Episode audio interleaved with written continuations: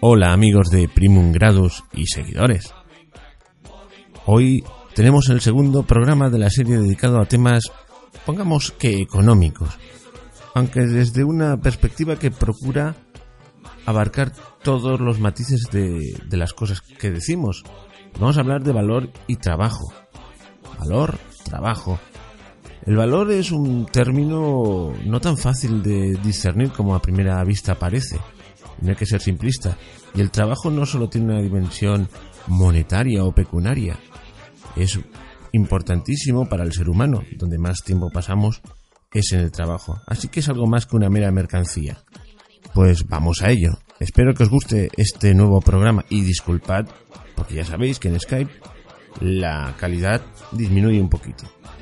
Vamos a ello.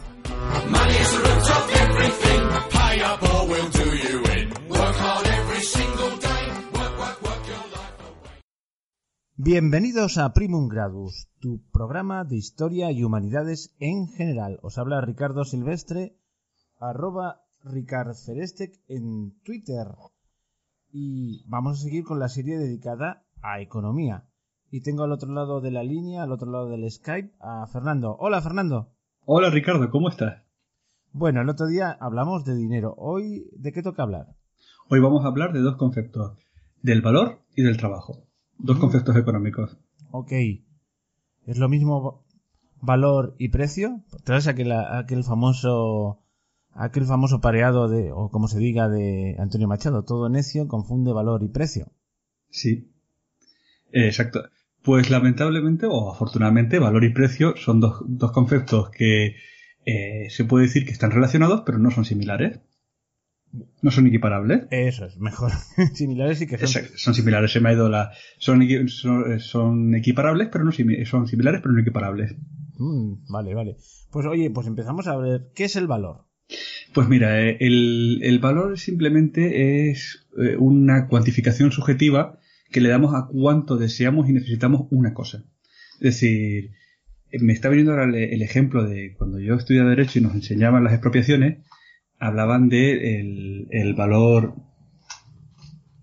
hablaban de hablaban del, del valor del valor sentimental que podían tener una cosa que no era cuantificable es decir por ejemplo a ti te van a expropiar una casa para construir una carretera la cuantifican en 150.000 euros y tú dices, no, es que esta casa para mí vale 5 millones.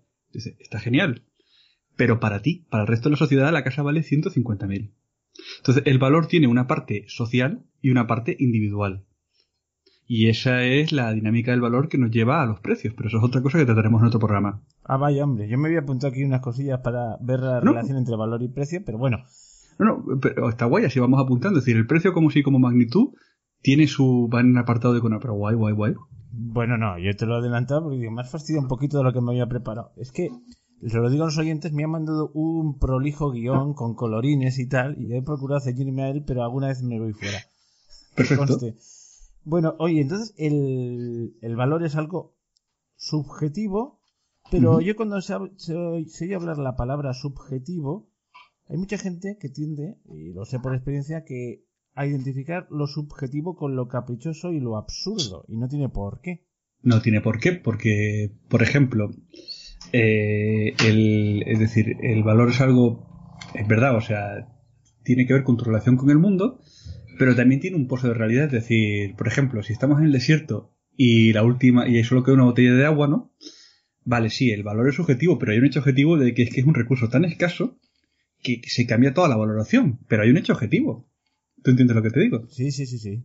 Entonces, sí, es, subjetivo y es verdad que, eh, pues, que hay más subjetivo que que un trozo de piedra brillante valga mucho. Pero también todo, toda esa subjetividad al final tiene unos hechos tras de sí.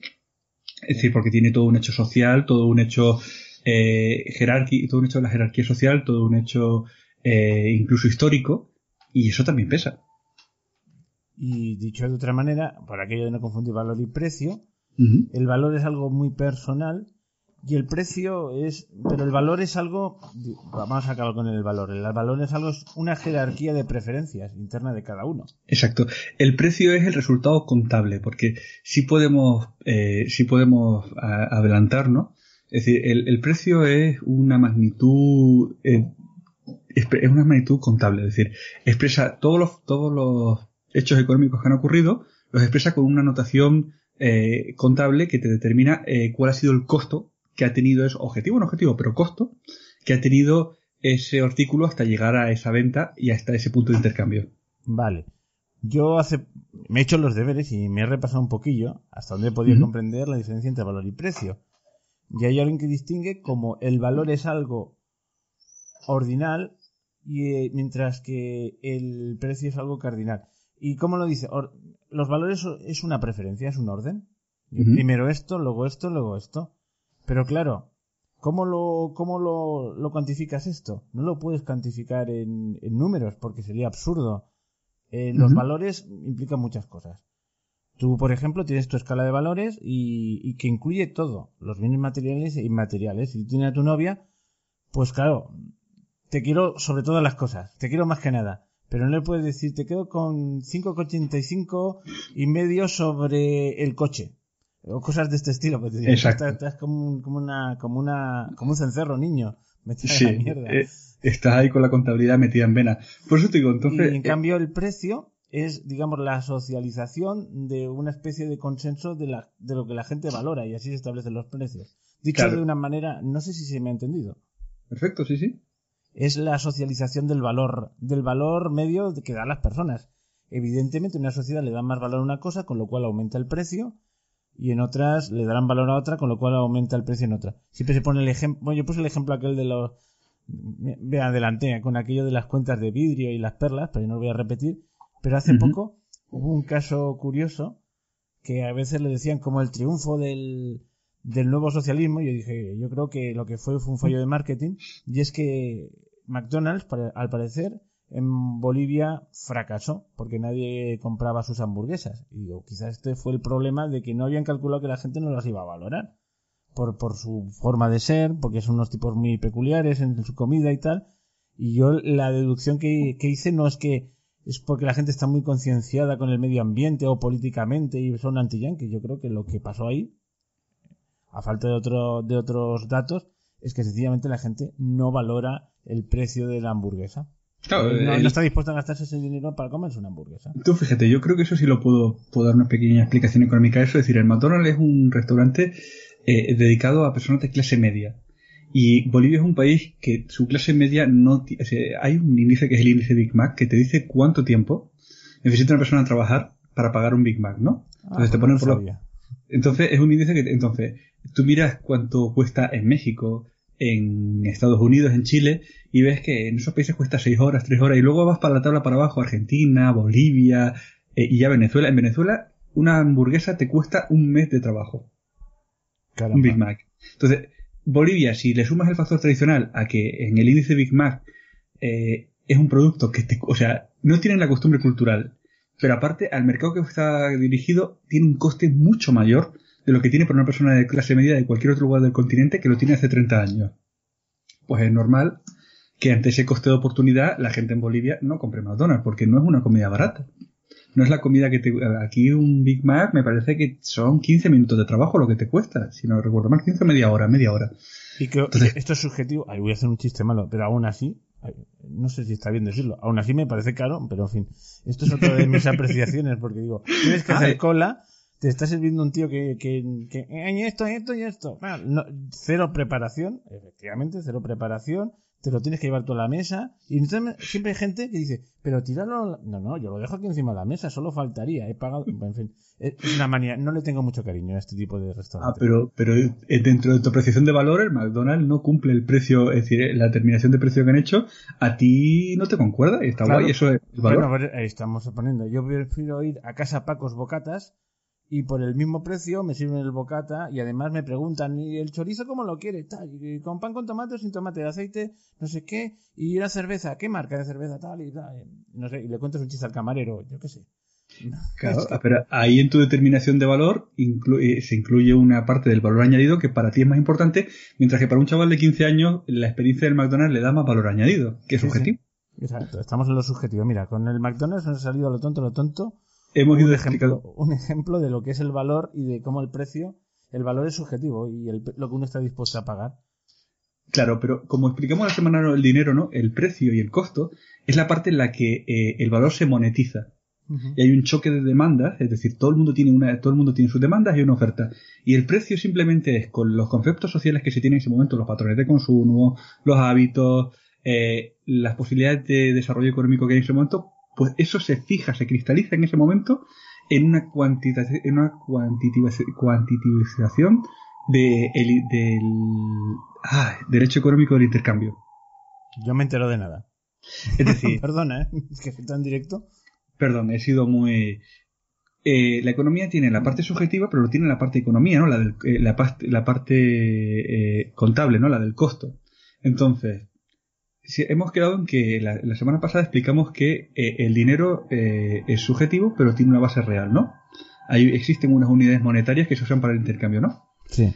Pues una vez que ya asumimos que esas unidades existen, el costo es simplemente el reflejo del choque de deseos, demandas y de intercambios que se fija en un punto de intercambio.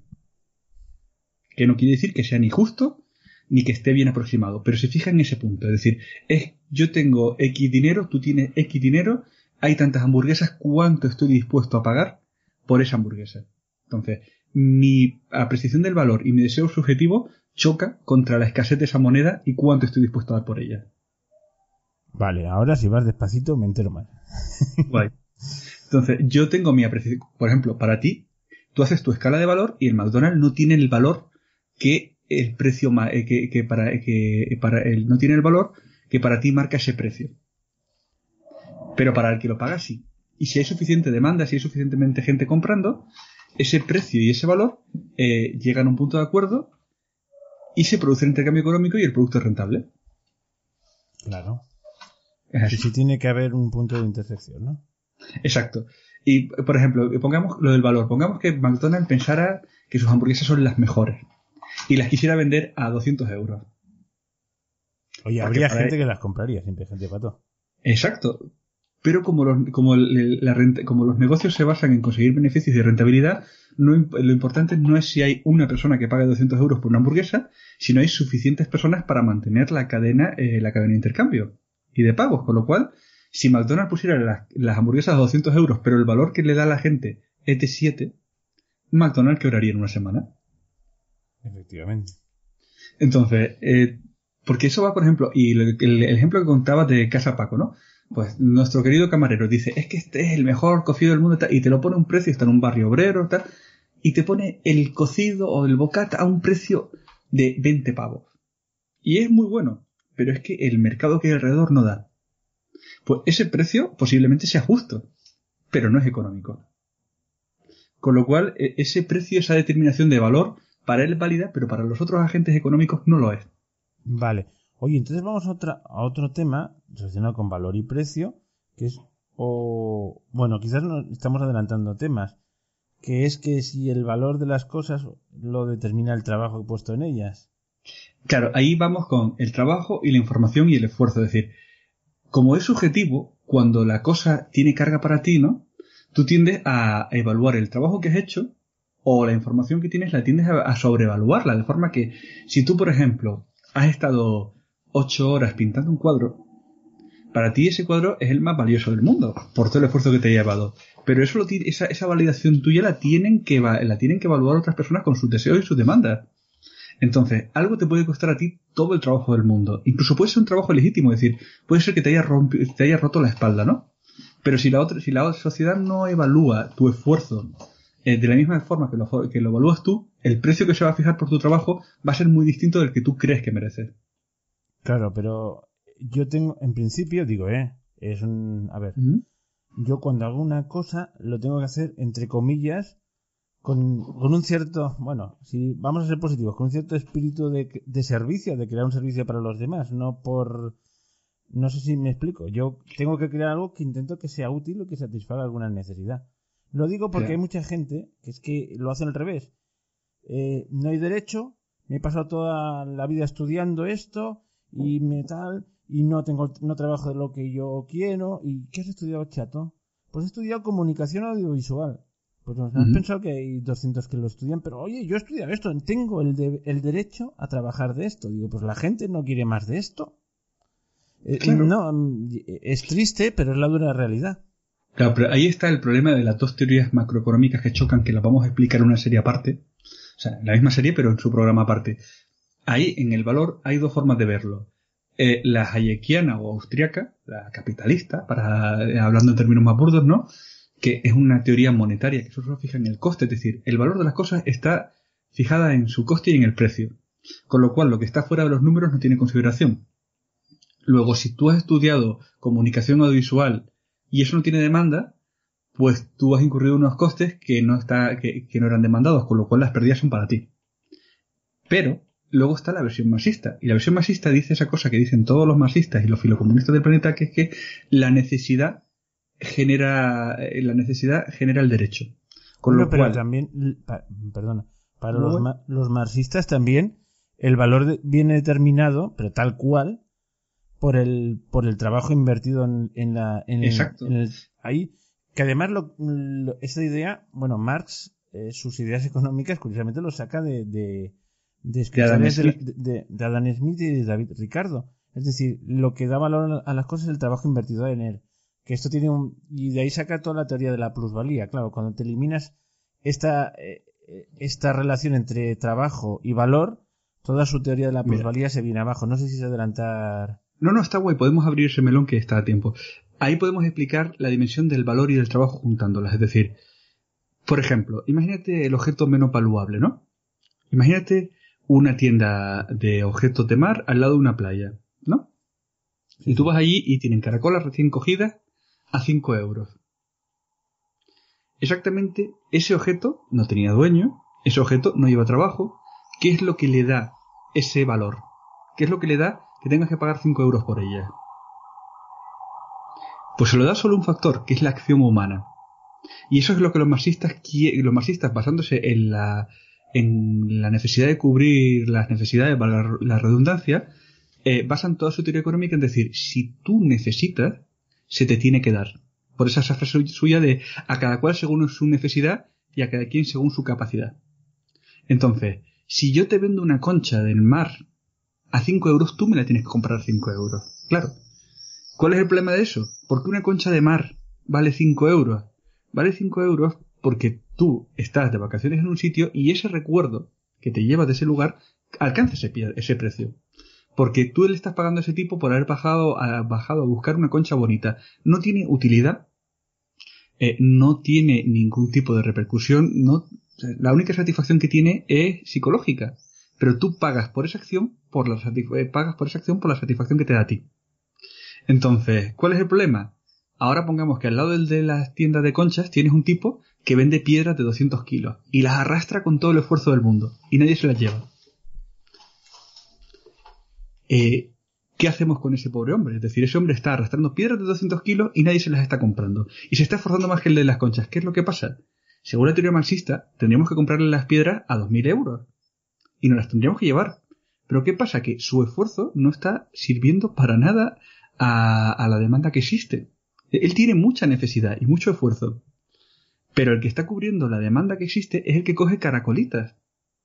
Claro. Bueno, entonces, eh, vamos a ver. Entonces, eh, lo que en teoría parece más social, que es, que es la teoría socialista, acaba a veces siendo antisocial, porque ahí así que es el gusto mío personal y no el servicio a los demás. Y todo, te, todo tiene su compatibilidad. No sé, pues a mí me gusta mucho pues hacer programas de radio. No me gano la vida con esto, evidentemente. Entonces tengo que admitir pues que este no puede ser mi oficio. Trabajo en mi oficina, hago lo que tengo que hacer, tampoco estoy amargado, ¿eh? Y luego en mis tiempos libres. Es que si no, se crea la, la idea que, que anda por ahí suelta. Una vez le dije a mi madre, eh, hace tiempo, ¿eh? hace, hace más de co- 30 años, que ¿cómo va el nuevo trabajo? Cuando empezaba a trabajar. Bien, pero Mm. es un poco duro, es- no, no, me, no me lo paso muy bien y, y se me queda mirando, pero tú qué vas, al trabajo a divertirte. Digo, claro, es verdad. No vas a. Sí. Es que a- o cambiamos el chip o, o, o es que esto genera frustración. Y ya estoy hablando a un nivel más humano, ¿no? Pero, Sí. pero es que no puede ser que porque yo estudio, no sé, estudio danza. Hombre, pues el número de bailarines que necesita la sociedad, hay que reconocerlo que en principio parece ser que es bastante limitado. Pues chico, no, lo siento, pues tendrás que saber que aparte de danza tendrás que trabajar en un banco, aunque sea de botones. Claro, pero ahí está el problema de la sociedad, de lo- de la generación copo de nieve, ¿no? Y todos los problemas de la psicología positiva que ha traído la sociedad. Ojo que la psicología positiva es muy necesaria, es decir, para superar una mala situación hace falta proyectarse en positivo. Pero el problema un es- poquito qué es la filosofía positiva. La psicología positiva psicología es positiva porque a lo mejor mm, yo no lo tengo muy claro y posiblemente los oyentes Bueno. tampoco. la psicología, eh, la psicología positiva, por ejemplo, tiene su, su base real y su origen científico, ¿no? La psicología, posi- la, la, la- no la cognición, podríamos definirla como que es la, el, tanto los métodos como la autoconcepción, es decir, lo que, el pensamiento que tú tienes dentro, ¿no? De cómo afrontar los hechos, ¿no? Entonces, la psicología positiva es que, por ejemplo, tú tienes que hacer una prueba muy difícil y piensas, en vez de tener pensamientos negativos, tienes pensamientos positivos, es decir, lo voy a superar. Y si te, por ejemplo, estás estudiando, ¿no? Mucho, o trabajando mucho, y te pasa algo malo, en vez de empezar en bucle de esto va a ser un desastre, esto va a ser un desastre, te pones a pensar, esto lo voy a superar, esto lo voy a sacar, esto es duro pero puedo, eso es, eh, eh, tiene toda una escuela de pensamiento detrás y ese es su fundamento, ¿no? Es decir, el afrontar con estímulos positivos la, el- los, ay, Pues los retos. los retos y la, bueno, los estímulos yo, yo eso claro. le veo una... Claro, bueno, pero un peligro y, y, y, y lo sé con casos reales, gente que no está aplicando conscientemente esta psicología positiva. Y este chaval, ¿qué va a hacer fulanito? Bachillerato, esto es un caso real, no voy a dar más datos, pues no creo que lo escuche este programa, ¿eh?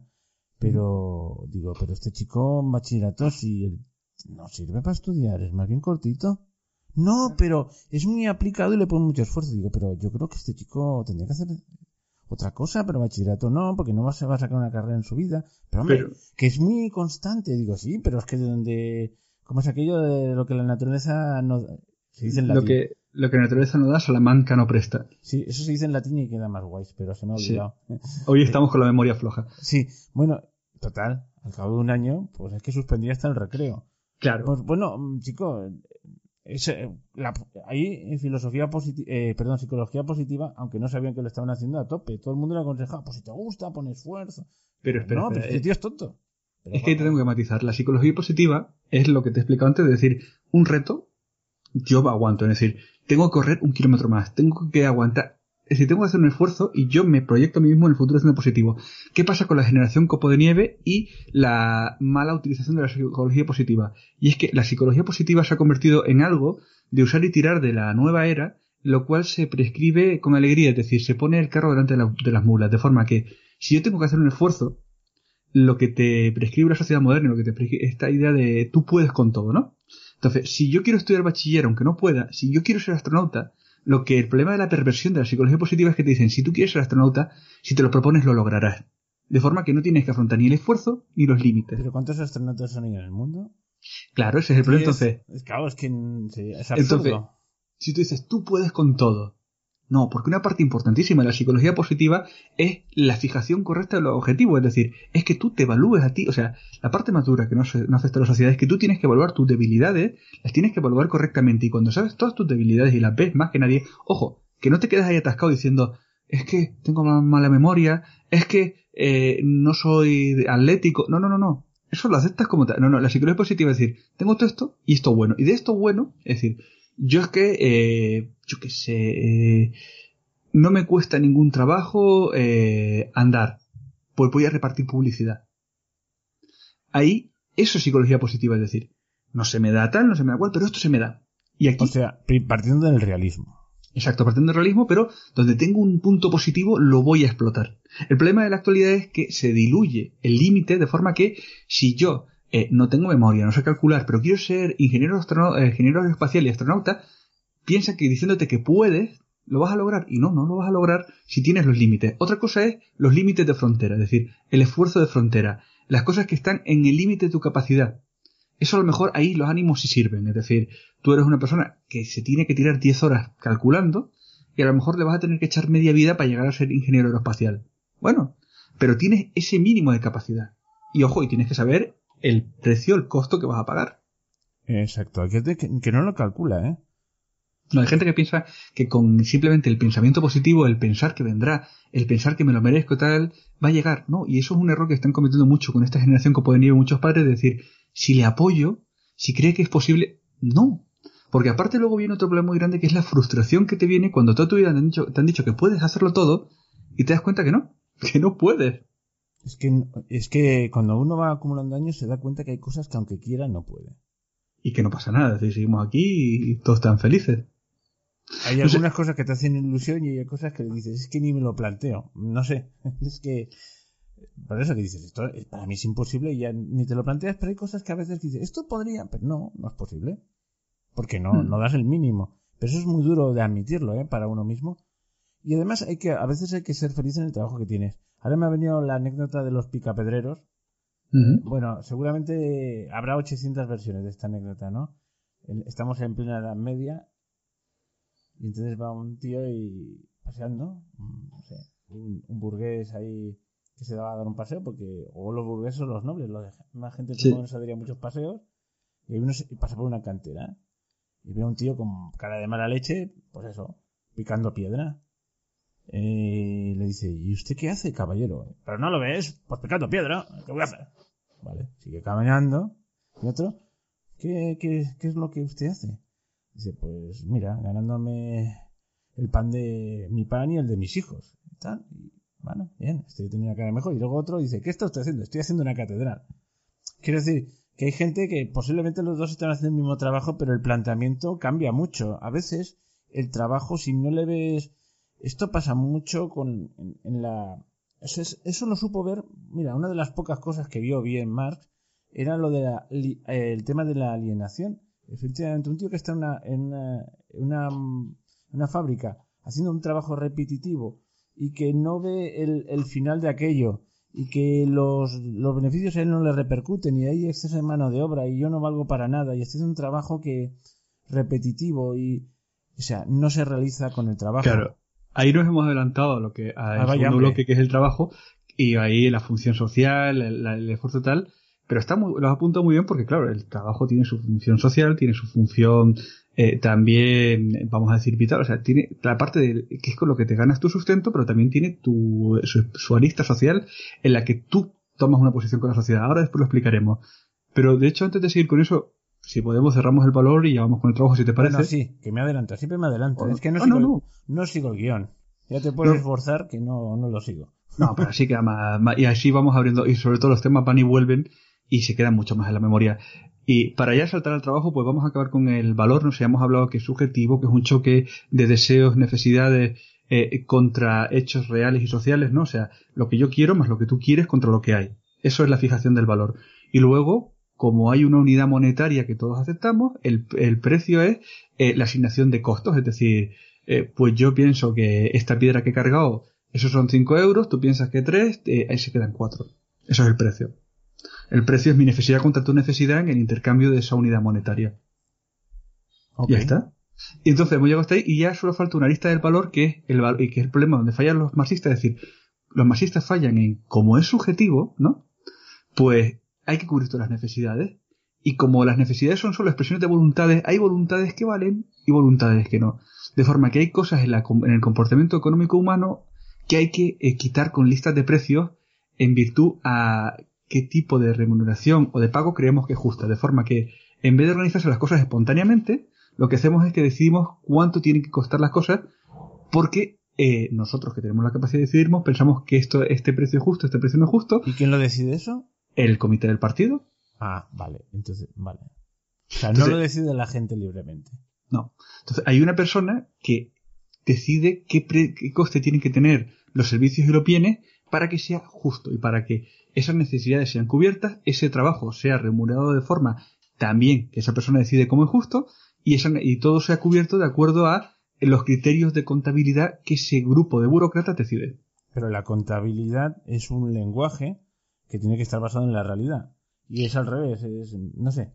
Es como, como el que quiere llegar a la realidad a través del lenguaje y se inventa palabras para, para, como la palabra mágica, ¿no? Ahora está muy de moda inventarse palabras para crear, para crear realidades. Es absurdo. Pues esto me da la sensación de que es algo muy semejante, ¿verdad? Es lo exacto. Entonces, borras la utilidad del costo, borras la fijación de precios y los precios se convierten en algo eh, eh, pues simbólico, que es más la expresión del poder político del que lo fija que de cualquier hecho económico. Y, lo hablaremos más en profundidad cuando hablemos del máximo, pero ese es el gran problema que tiene. Sí, sí. Que, es que esto da para mucho y así me ocurren muchos temas, los dejamos para, para cuando hablemos más de esto de la planificación.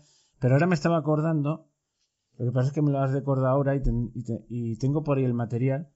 Cuando, bueno, es que es un tema espinoso, pero cuando salió Salvador Allende, sí. Eh, este empezó una especie de deriva, vale, vamos a ver, salvar las distancias, pero un poco una deriva un poco chavista a letra es decir, a través de mecanismos absolutamente legales y democráticos, pues iba, iba, iba, iba pegando zarpazos al poder y quería establecer el socialismo, tal cual. Y entonces hubo el golpe de Estado. Es que lo terrible de estas situaciones es que siempre dices, malo lo uno, malo lo otro. O sea, de verdad, es, son situaciones de estas que no es una cosa y una mala entre lo bueno y lo malo, es que son entre dos cosas malas. Pero bueno, lo que quería ir a lo estrictamente económico. Hubo un tipo es que tiene un nombre este plan, y hay un tipo que ha escrito un libro y dice, es que ya, eh, a este le iba a salir bien, porque el socialismo siempre es, a estos todos se hunden porque no lo han aplicado bien. Pero Salvador Allende ya tenía, ya tenía el sistema para que todo funcionase bien. Porque el problema de esto, a la hora de aplicar precios, es la circulación de la información económica. Y, no, y no vamos a entrar en eso ahora.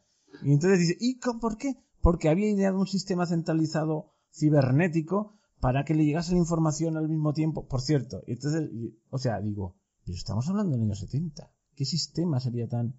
Cuando lo he visto, me ha caído el alma... Eh, vamos, a los pies. Sí, porque era un telex, un telex muy sofisticado. Y entonces ya tenía, claro, entonces le llegaría la información. Y digo, Dios mío, pues esta... Porque claro, cada agente económico es cada persona que compra y que vende. Y lo que le pasa por la cabeza no lo puede saber el poder central, con lo cual creas creas descoordinaciones porque la gente se coordina con el vecino, con el otro y, y entonces además eh, las ideas surgen a base de esa espontaneidad, con lo cual vas coartando todas las ideas. Y entonces puede ocurrir como cosas como la Unión Soviética, que cuando decían vamos a ser los primeros en poner un hombre en la luna, pues ponían toda la maquinaria en esto, pero todo lo demás se descuidaba. Era una cosa totalmente descompensada. Y conseguían poner el primer hombre en órbita, pero luego ya no les daba para poner al hombre en la luna porque ya sabían. Es que es una cosa curiosa porque aparentemente tiene logros muy concretos, muy espectaculares, pero luego todo lo demás se le va. Se desmantela. Pero claro, ese es el problema que tiene necesidad frente a coste, que son las dos grandes escuelas de evaluación de ahora mismo. Es decir, ahora solo hay dos criterios, ¿no? El masista, que es necesidad, por encima de las otras consideraciones, ¿no? Y la otra, la Pero que además las necesidades tampoco las pueden saber, porque les falta esa información y la información de las necesidades, curiosamente, viene dada por los precios, en buen sentido. Exacto. Porque tú ya intuyes que cuando la gente está dispuesta a pagar por algo, pues rápidamente empiezan a producir de eso porque da beneficio hasta que llega un momento en que hay una, bueno, una cierta estabilización. Es que, eh, y es automático, es como cuando la prensa hidráulica aquella que estudias en el colegio, eh, siempre ponen, cuando en mis tiempos de la EGB, ¿eh? me ponen el ejemplo de la prensa hidráulica que haciendo presión en un centímetro cuadrado, como automáticamente se transmite la fuerza y al otro lado está el coche elevándolo con no es una prensa era un elevador hidráulico y tal, multiplicas tu fuerza por dices claro pero automáticamente instantáneamente. Pues esto es igual bueno pero tarda un poquito de tiempo es lo que te decía necesidad es decir la que prima es en la evaluación de necesidad y luego en la organización la centralización entonces primamos las necesidades y lo hacemos con una estructura económica centralizada claro eso falla. Y luego la hayekiana, la austriaca, la capitalista es todo lo contrario. Es, las necesidades se fijan de forma autónoma y libre, lo cual genera de, lo cual genera pues de, absolutamente eh, genera desigualdades, genera contradicciones, ¿no? Los generamos y solo hay un factor que es el costo, es decir, el, el choque de todos los intercambios y su monetización es lo que determina el flujo económico. Entonces, son dos teorías que, eh, porque el valor está en evolución, no está todavía desarrollado una teoría que lo, lo fije completamente. Pero estas dos grandes escuelas económicas tienen esa, esa aproximación al valor y las dos, y las dos son incompletas. Las dos toman aspectos humanos y sociales importantes, aspectos sociales que influyen en la creación del valor, pero no llegan a una, teoría unificada del valor que explique cómo se fija el valor y cómo sería idóneo fijar el valor para que no haya ni las iniquidades del lado de uno ni las ineficiencias del lado del otro. vamos, yo pienso, es mi opinión personal, ¿eh? y además es muy genérico esto, que hay que asumir los desequilibrios, que en cierto modo los, a veces hay desequilibrios que ayudan a avanzar, cuando no se trata de que la gente se muera de hambre. Pero que haya escasez de una cosa incita a, crear más. Es que claro, ahí estamos en el límite del humano. El problema de, a veces del capitalismo que no ve, por ejemplo, cosas tan evidentes que veía más, como era esto de la alienación. Que es, que es, la única cosa que le doy la razón al 100%. Y eso un, un, tipo... Es que claro, estamos en el tío agilito puro, aquel, el que solo piensa en el, en el beneficio, el homo económico, que no existe. Costo, costo, costo, costo, costo, costo. Es absurdo. Entonces, eso, eso se, va, se va al agua, porque no tiene en cuenta toda la realidad. Y entonces ya no es una economía seria. Pero sí que es, es cierto que esta economía libre, pero tiene que corregirse esas pequeñas cosas a veces espontáneamente. Hay gente que es capaz de decir, bueno, eh, tío, no voy a estar todo el rato eh, beneficio, beneficio, beneficio. Tengo que tener una, una cierta, pues hombre, visión más, iba a decir caritativa, pero a mí más que social me gusta caritativa, de, amor a los demás. Es que si no, esto es un infierno y además es que a la hora nos vamos todos a pique. Porque hoy estoy arriba, pero mañana puedo estar abajo. Claro, pero ahí están los, intangibles y los costes no reflejados. Es decir, por ejemplo, esto se ponía con, con, las chimeneas. Es decir, si yo compro un terreno, ¿no? Y yo soy el dueño de mi terreno, bla, bla, bla, lo que tú quieras, y pongo una fábrica que echa un humo contaminante y cancerígeno, vale. Estas son las externalidades. Exacto. Que pueden haber las positivas también. También, es decir, puedo yo puedo comprar un terreno y construir la casa más preciosa, con la fachada más, más preciosa, y los vecinos cada vez que pasan, pues la miran, se alegran. Es una externalidad positiva. Yo no lo he hecho pensando en ellos. Pero eh, construir esa fachada bella ha sido una externalidad positiva, es decir, yo he hecho algo por mí. Y eso tiene, eh, y, eso tiene un impacto positivo. Pero también las externalidades pueden ser súper negativas. Es decir, yo construyo la fábrica, eh, yo hago el proceso productivo y contamino todo el aire de la zona con un humo que es tóxico. Esa externalidad es evidentemente que está teniendo una merma en la calidad de vida de las personas que están rodeadas. Eh, yo en mi propiedad puedo hacer lo que quiera, pero es que eso que estoy haciendo yo está perjudicando a la gente que está en el entorno. Efectivamente. Entonces, hay que regularlo.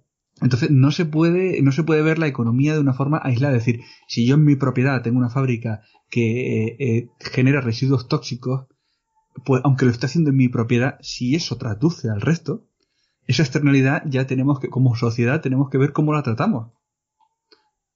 Eso también es así. Entonces, y también es, eh, por terminar con el marxismo, es esa cosa muy graciosa que dicen los hayekianos de, eh, si yo construyo una fábrica de hielo en la Antártida, eh, ¿cómo determino el valor agregado y cómo termino el valor, y cómo pago ese valor trabajo? ¿Sabes qué te digo? No, no si yo construyo una fábrica en la Antártida, exactamente dónde está el valor agregado a esa de ese trabajo. En ningún lado. bueno, yo no, yo no le veo ningún valor a un trozo de hielo en la Antártida. Pues ese es el problema, pero la gente que estaría trabajando en esa fábrica trabajaría mucho. Sí, sí, pero vamos, es que. Pero ahí está, es que el precio de las cosas viene determinado por. Bueno, uno está. A ver, ¿cómo lo decían? Yo he oído una vez que decía, normalmente se dice que el precio de las cosas viene determinado por el trabajo que se ha invertido en él. Dice, pues en realidad viene el precio es el que determina el coste del trabajo. Este, tú estás dispuesto a hacer una fábrica de hielo, si tienes dos dedos de frente, si, si, hace, si hay demanda, si no es que eres tonto y luego no reclames. Pero ahí está la sagacidad del empresario.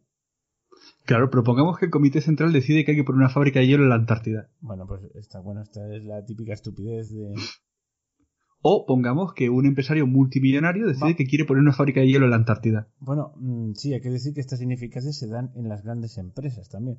Lo que pasa es que tiene un... Bueno, en, las economías libres se están dando continuamente, una velocidad asombrosa, pero el, el, que la, el, que la, el, que la, el que falla se va fuera y vuelve a intentar y a veces son cosas muy evidentes, que tú eres tonto de capirote y hay cosas que no son tan evidentes y dice, tío, has fallado en el proceso, la idea era buena, o lo que sea, vuelve a intentar y hasta que lo consigue.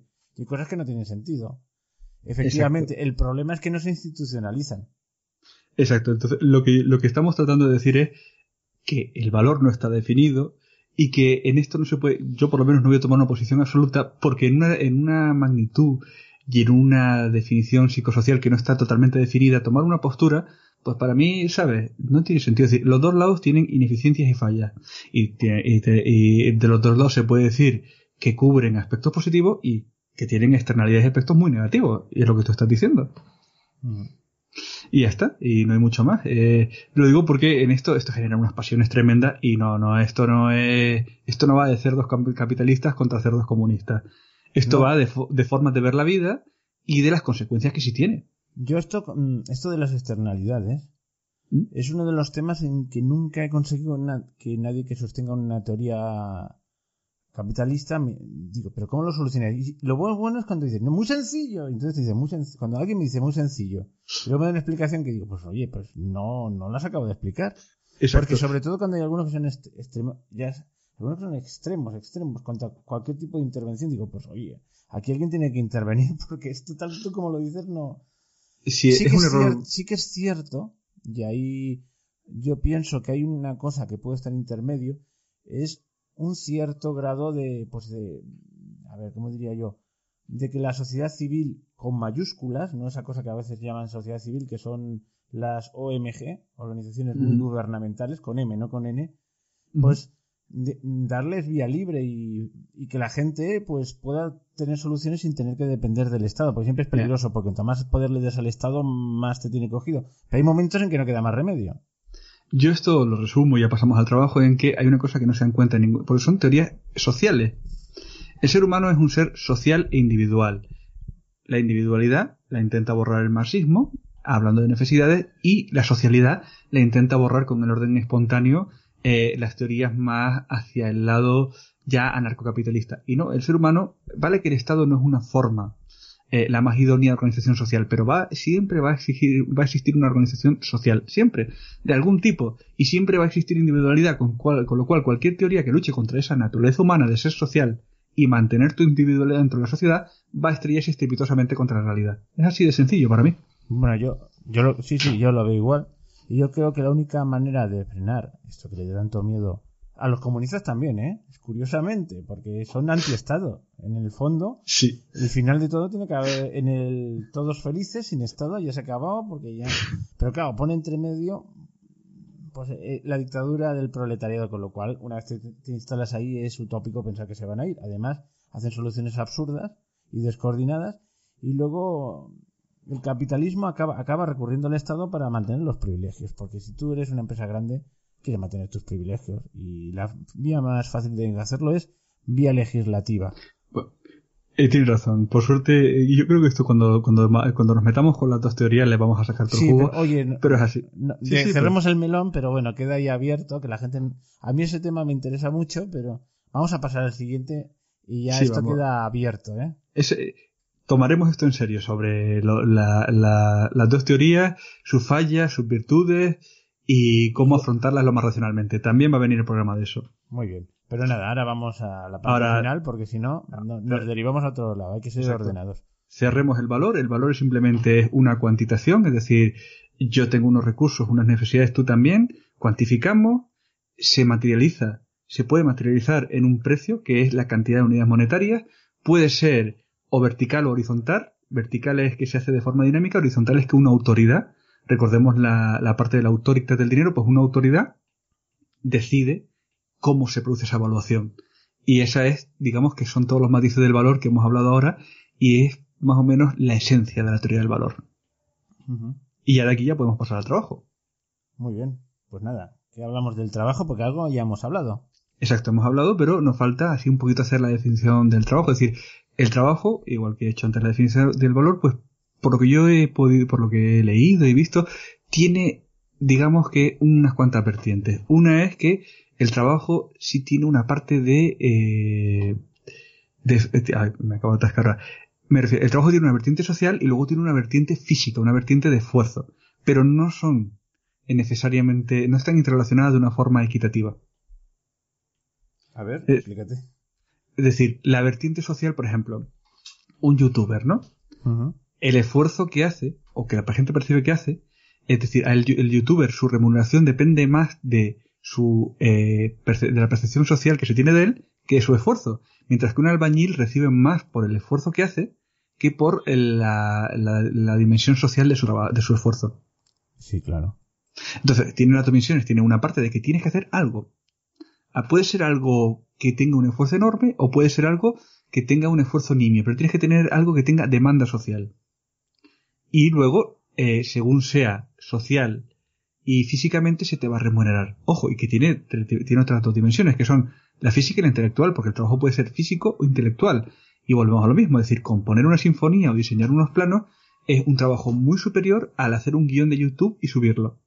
Pero ahí va a ser la dinámica social la que determine qué valor tiene eso y cuánto se paga por eso. Pero, mm, vamos, puede resultar un poco cursi, pero yo creo que todos los trabajos son necesarios, ¿eh?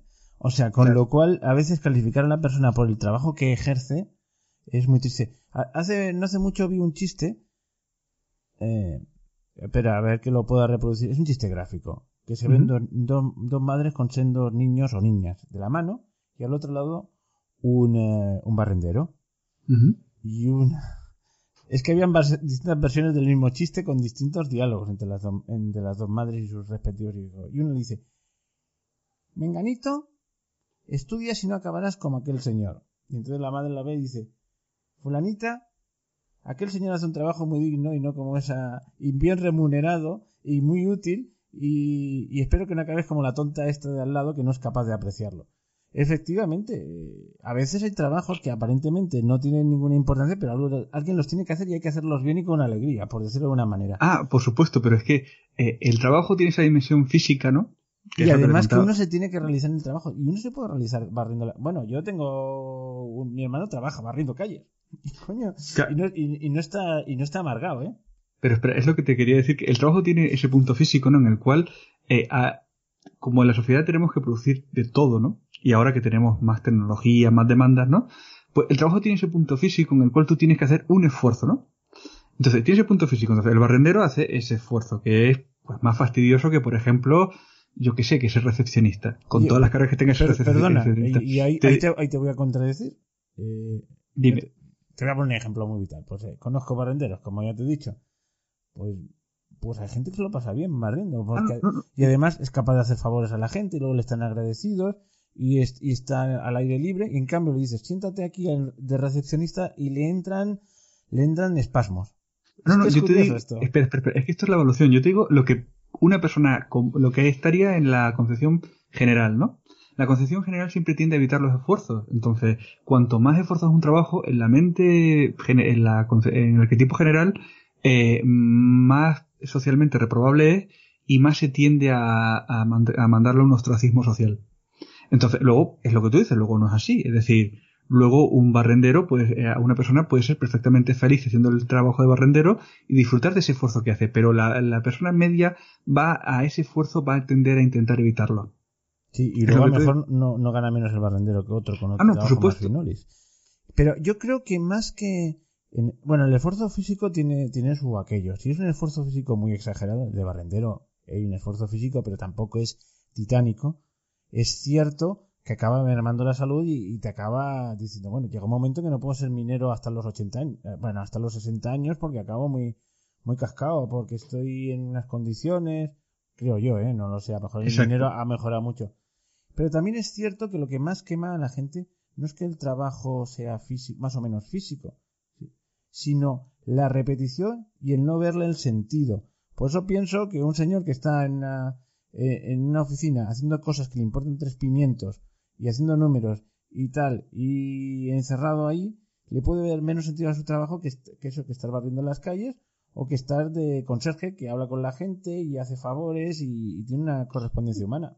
Claro, pero es que ahí hay otra lista más que ya hemos hablado de el trabajo como realidad eh, en la que se traduce un esfuerzo físico o mental para producir o, o para dar un servicio, ¿no? Pero eh, luego está la de la social, ¿no? La de que hay cosas que se consideran más y menos. Y luego está la de la que el trabajo también es una cosa interna, es decir, es una profesión, es algo que tú haces, que es parte de ti, eh, que te da una autoimagen de ti mismo. Entonces, si lo que tú haces se acerca más a tus aptitudes y tus capacidades, vas a estar siempre mucho mejor que si lo que haces a lo mejor te da más dinero o supuestamente es más cómodo, pero no se adapta a lo que tú quieres, necesitas o te gustaría hacer. Y luego bueno, es una opinión muy personal, cada uno tendrá lo que quiera, pero el trabajo es importantísimo, por todo lo que hemos dicho, Pero como todo, cuando se exagera, corremos peligro. El trabajo es un medio, pero no un fin. Si solo vemos trabajo, acabamos desequilibrados. Pero eso pasa con todas las cosas buenas. Eh, no sé, el sexo. Por poner otro ejemplo, no tiene nada que ver. Dice, pues es un medio, pero no puede ser un fin. Claro, como estés todo el rato pensando en eso, tienes un problema serio y acabas siendo un desgraciado. en su momento es bueno. En la comida, pues es una cosa buena, pero como te obsesiones con el tema y no... en las vacaciones, irse por ahí de viaje, pues bueno. Pero hay gente que lo convierte en un fin y se vuelve loca. Claro, pero el trabajo pasa lo mismo. no sé, he puesto cosas muy diferentes, ¿eh? Claro, pero ojo, es que hay un matiz que nos hemos soltado que es que lo que define, lo que diferencia el trabajo del resto de las cosas es la remuneración. La remuneración y la aprobación social. Entonces, tú haces el trabajo para que te remuneren, para que de esas unidades monetarias que hemos hablado te den una cantidad para subsistir, ¿no? Y también lo haces para tener tú una dimensión social o porque no te queda más, más remedio que ocupar esa dimensión social que no quieres. Entonces, hay personas que por lo social o por lo monetario, convierten el trabajo en ese fin y ya solo ven eh, eh, eso como una meta en sí, en lograr ese objetivo. Y a veces ni siquiera les importa ni el dinero ni lo social, sino que eh, cogen una adicción como otra cualquiera y pierden la perspectiva y el sentido. Sí. Mira, yo con esto del trabajo y realizarse en el trabajo y de que, mira, yo ahora me ha venido la bueno, lo tenía que apuntado, ¿eh?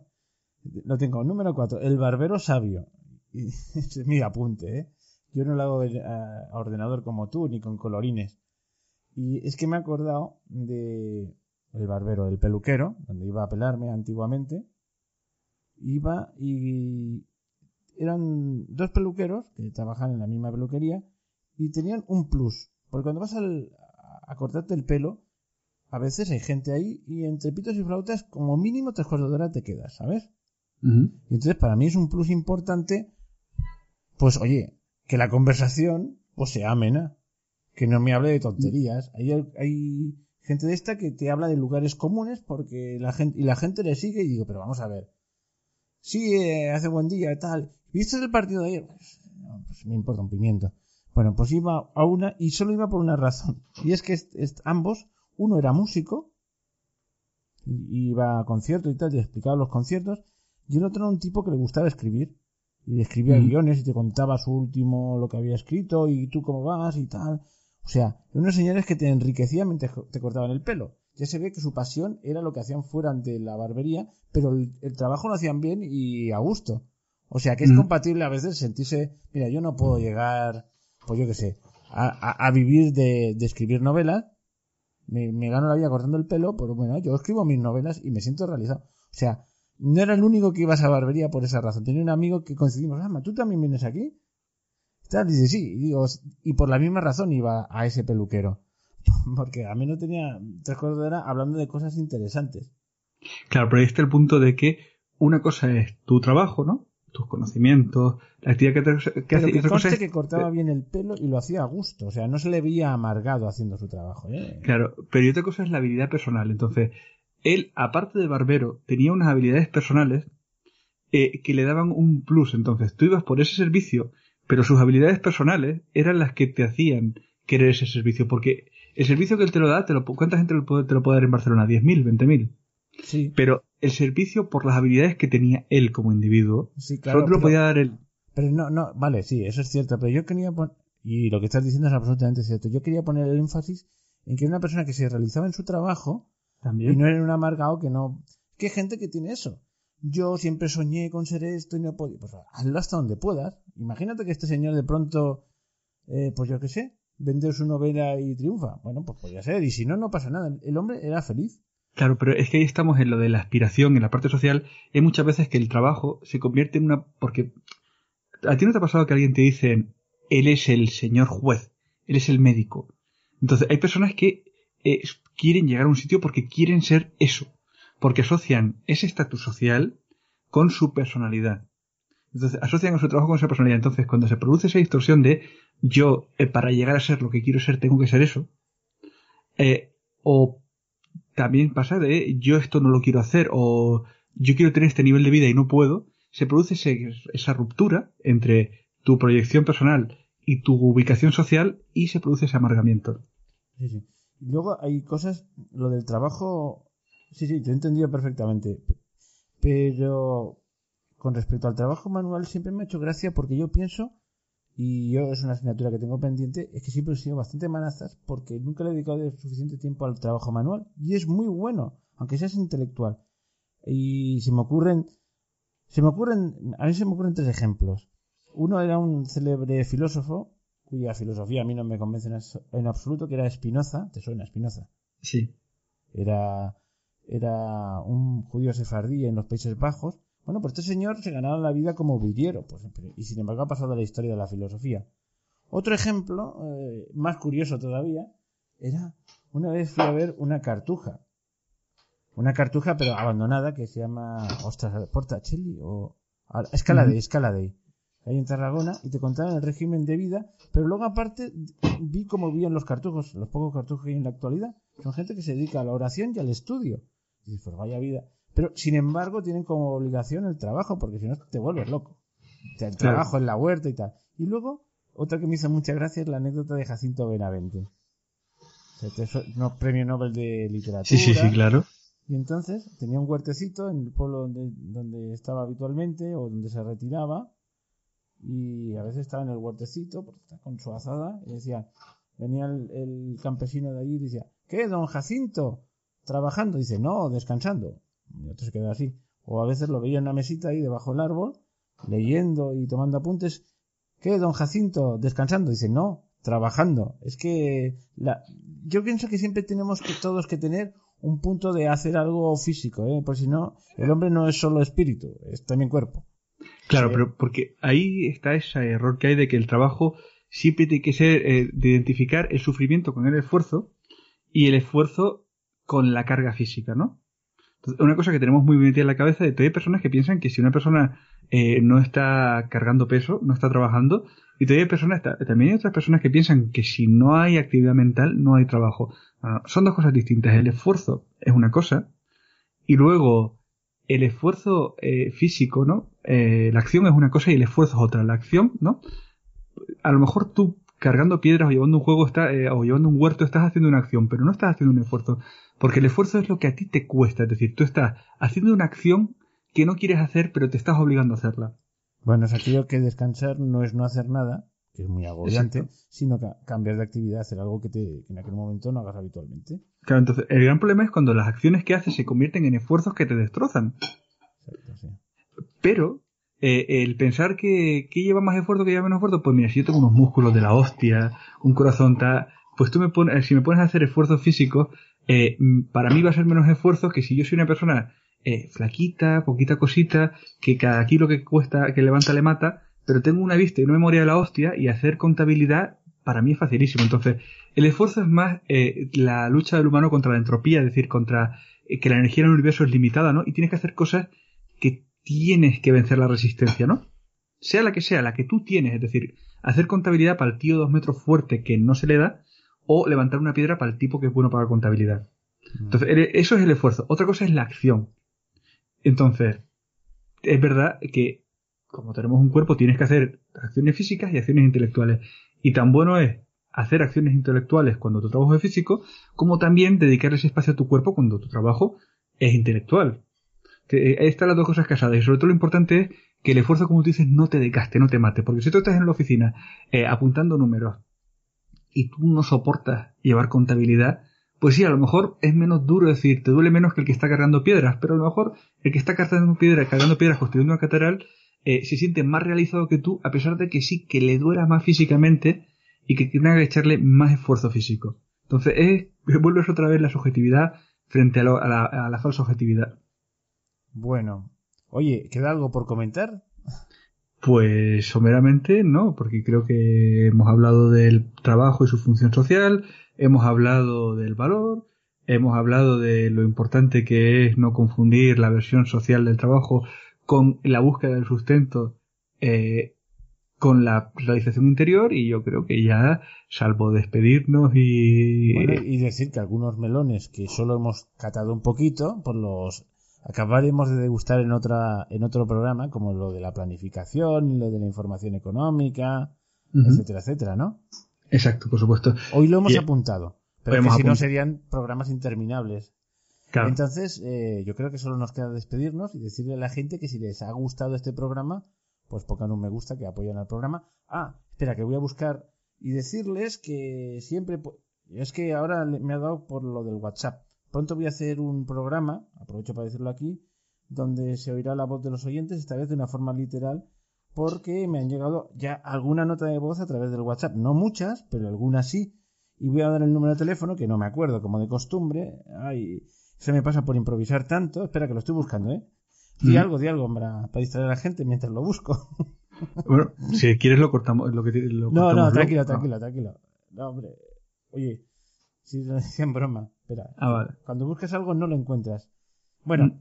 pues os voy a dar el número de... Bueno, también, mientras tanto, os digo el número de... Eh, perdón, el, el mail del programa, que es primumgradus.gmail.com. Ahí podéis enviar pues algún comentario que queráis hacer, alguna lo que os ha parecido el programa, no solo este, sino todos los de Primum Gradus y cualquier proposición. Ya os voy a dar el número de WhatsApp, donde podéis dejar vuestras opiniones y podrán salir también en el programa. Bueno, ahora creo que sí que cortaré. Ahora, no, no cortaré. Mira, más 34 si es fuera de España, 625 02 7030. Y ya con esto creo que nos podemos despedir, ¿no? Eh, solo, yo solo quiero poner un apunte así a modo de resumen. No confundan valor con precio, no confundan costo con necesidad, no vinculen el trabajo a la repercusión social, no vinculen el trabajo y el sustento a realizarse. Y bueno, si lo que tenemos que hacer para ganarnos el sustento puede ser que no nos desgaste, pues oye, bien que está. Bueno, pues ya está. Ahora ya, ya sí que cortamos y hasta la próxima.